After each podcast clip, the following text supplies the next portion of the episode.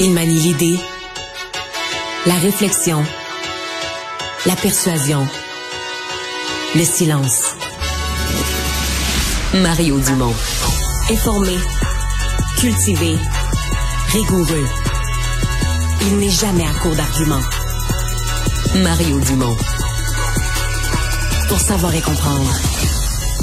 Bonjour et bienvenue à Cube Radio. Bon début de semaine. Eh bien, elle sera reprise. euh, avant Noël, donc dès demain, il restait plus beaucoup de jours avant Noël quand même, elle sera reprise cette rencontre entre Justin Trudeau et euh, François Legault, rencontre qui avait été annulée à cause de la température, à cause de la neige vendredi passé. Euh, on se souvient qu'ils avaient passé la semaine à monter les enchères, là, entente sur le financement de la santé, euh, immigration, euh, défense de la langue française, donc euh, les sujets ne manquent pas à l'ordre du jour. Ça va être donc repris demain matin. On ne sait toujours pas trop clairement qu'est-ce qui va être disponible là, euh, ensuite pour la presse? Est-ce qu'on nous donnera une espèce de rapport de rencontre? Est-ce qu'ils vont faire carrément des points de presse? Euh, ce sera à voir. Et tout de suite, on rejoint l'équipe de 100% de nouvelles. Vous regardez LCN. C'est le moment d'aller joindre le collègue Mario Dumont euh, dans les studios de Cube. Bonjour Mario. Bonjour. Parlons de la commission d'enquête parlementaire sur l'assaut euh, du Capitole qui a recommandé à l'unanimité des poursuites pénales contre l'ancien président Trump, dont une pour appel à l'insurrection. On va écouter, si tu le veux bien, Liz Cheney. No man who would behave that way at that moment in time can ever serve in any position of authority in our nation again. He is unfit for any office.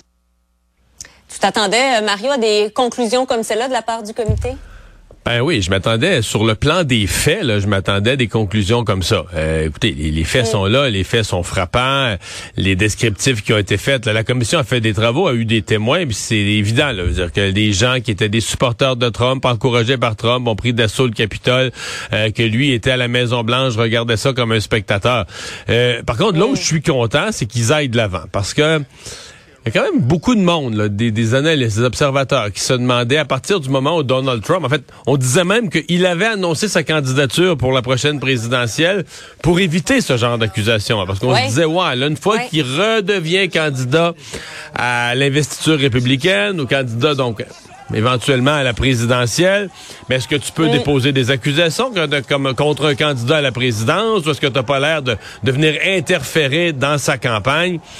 Et il y a un point où il faut arrêter de jouer au fou. là. Les événements sont arrivés, les choses sont arrivées. Et moi, je suis content que les gens reculent pas. Je pense que les accusations criminelles, que ce soit pour les documents confidentiels qui sont à, Mar- à Mar-a-Lago, que ce soit pour ça.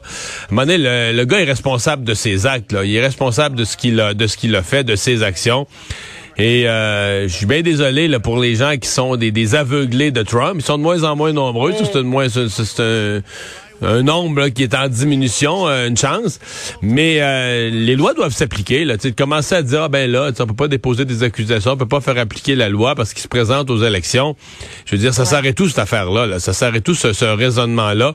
Donc non, moi je suis, euh, je suis plutôt content qu'on soit arrivé à cette conclusion-là et qu'on soit allé, qu'on soit allé vraiment à fond au bout de la démarche. Puis j'espère parce que là. Eux là, recommandent balle est des dans le accusations. du, mini- du ministère de la Justice à ce moment-ci. La balle est dans le camp du ministère de la Justice. du Et j'espère qu'ils vont aller au bout du processus. Sincèrement, moi, j'espère qu'ils vont aller, euh, qu'ils vont aller de l'avant avec ce qui est, ce qui est dû. Là. Parlons de la COP 15 ici à Montréal. D'ici la fin de la décennie, là, on a comme objectif, c'est ce qui euh, fait partie de l'entente, la protection de 30% des milieux naturels terrestres et marins. On est assez loin du compte euh, à ce moment-ci. Là, on parle de quoi? 17% terrestres, 10% euh, marins. C'est beau de s'entendre, Mario, mais là, il va falloir agir. Ouais, il va falloir agir. Mais je dirais s'entendre, c'est la première étape. J'ai- deux, trois réflexions là, sur la COP 15, sur cette conclusion, là, supposément en pleine nuit, en tout cas, qui sont arrivés à un accord. Euh, du, du côté positif, bon, je pense qu'il y a une conférence comme celle-là, tant qu'à l'avoir faite, tant mieux s'il y a un accord. Et c'est pas vrai que ce soit totalement inutile. Il y a des gens qui sont très sceptiques. Non, parce que quand les gens ramènent ça dans leur pays, parce que des fois dans le pays, là, pour c'est beau là, protéger des espaces, mais des fois tu vas ralentir certaines activités économiques où il y a des gens qui vont être pénalisés. Alors, ça prend une... euh, Il faut que tu aies une, une base pour imposer ta volonté politique. Et pour tous les pays dorénavant, ben, ça leur permet de dire, regarde, là, on est signataire, on a signé l'entente à Montréal, euh, on est signataire d'une entente sur la biodiversité, ben là, maintenant, on n'a pas le choix. Tu sais, ça, ça donne au gouvernement des pays une espèce d'argument pour aller de l'avant s'il y a des résistances à l'échelle locale. Mais ça reste, je vais te dire, Marianne, là, une... euh, une conférence, tu sais, on nous a dit qu'il y avait 17 000 participants. Je sais toujours pas c'était qui ce monde-là. Là. Euh, je pense qu'il y avait des scientifiques, il y avait des élus, il y avait des gens importants. On s'est aperçu à un moment donné qu'il y a des manifestants qui étaient inscrits comme participants. Mais il y a un grand bout de ces conférences internationales qui finit, pour le public, je parle, qui finit par avoir l'air un peu du n'importe quoi. Puis des abonnés aux bonnes causes, là, qui sont de toutes les bonnes causes, qui prennent l'avion puis qui font des gaz à effet de serre, mais pour euh, jouer dans le jeu des bonnes causes. Euh, Tu sais, un bout, on devient un peu euh, sceptique. Est-ce qu'il était vraiment 17 000? On le saura peut-être jamais, moi j'en doute. Puis est-ce que c'est 17 000 participations euh, utiles et essentielles? Là? Euh, ça aussi, j'ai des sérieuses questions euh, là-dessus. Bon, après ça... Euh, les gens qui y participent, et les gens qui ont ça à cœur, là, doivent garder une obsession. C'est de pas se décrocher du monde, là, du peuple. Parce que moi, j'ai vu une conférence, là.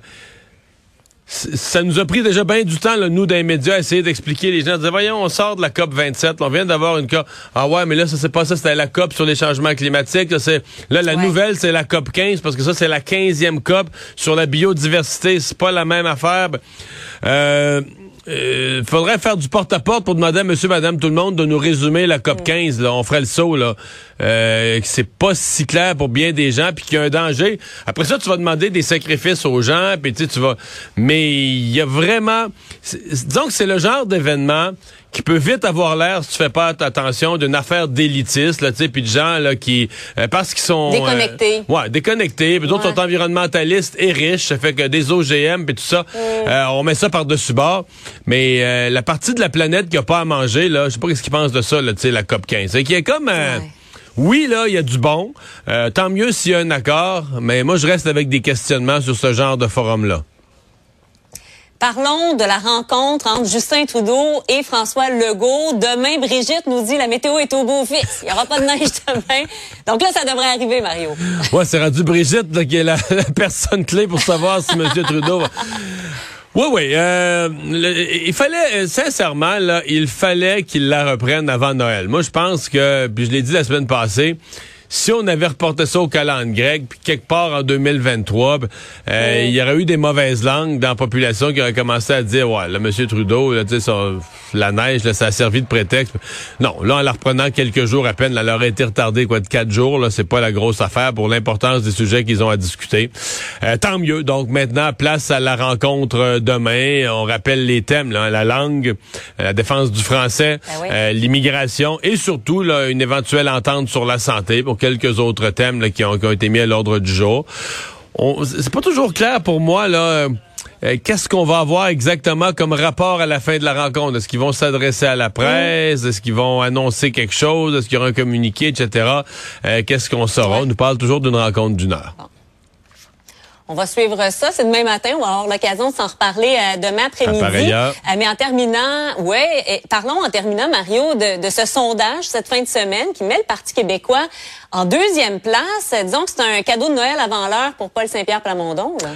Oui, oui, oui, absolument. Euh, c'est des bonnes nouvelles pour le Parti québécois. Euh, par contre, les deux nuances qu'il faut apporter quand même, c'est que dans les, les chiffres qu'on voit à l'écran, c'est quand même le Parti libéral, là, tu sais, qui est comme, euh, tu sais, si euh, euh, le parti, si la, la- la deuxième, depuis que la CAQ est première, si la deuxième position n'a jamais été occupée par les autres, c'est que le Parti libéral était naturellement installé pendant des années en deuxième place, là, en première ou en deuxième, mais là récemment en deuxième.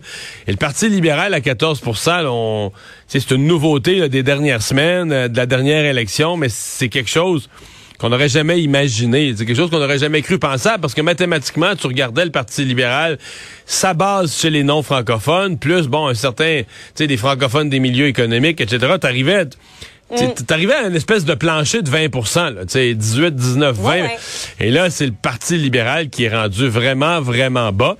Le Parti québécois, euh, je pense qu'il a exploité des bons thèmes. On est toujours sur l'élan de la campagne de Paul Saint-Pierre Plamondon, mais on est aussi sur l'élan de cette visibilité énorme que le Parti québécois est allé chercher avec le, dossier du serment, avec le boycott du serment, qui les a amenés à ne pas siéger à l'Assemblée nationale pendant quelques jours, mais leur a donné énormément de visibilité.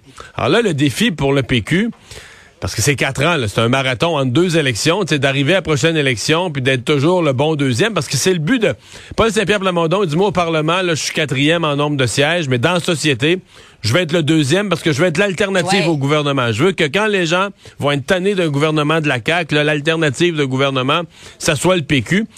Alors là, et demain mm. matin, ça pourrait avoir l'air de s'en aller vers ça. Mais c'est long, quatre ans, là. Et est-ce qu'il va réussir à garder le même niveau de visibilité qu'il a pu se procurer avec le, trois députés, qu'il a pu se procurer avec la sermentation? Ça va prendre des bons dossiers, euh, ça va, euh, tu sais, il va falloir, euh, va falloir travailler fort pendant quatre ans. Mmh, à suivre. Merci beaucoup, Mario. On se revoit demain.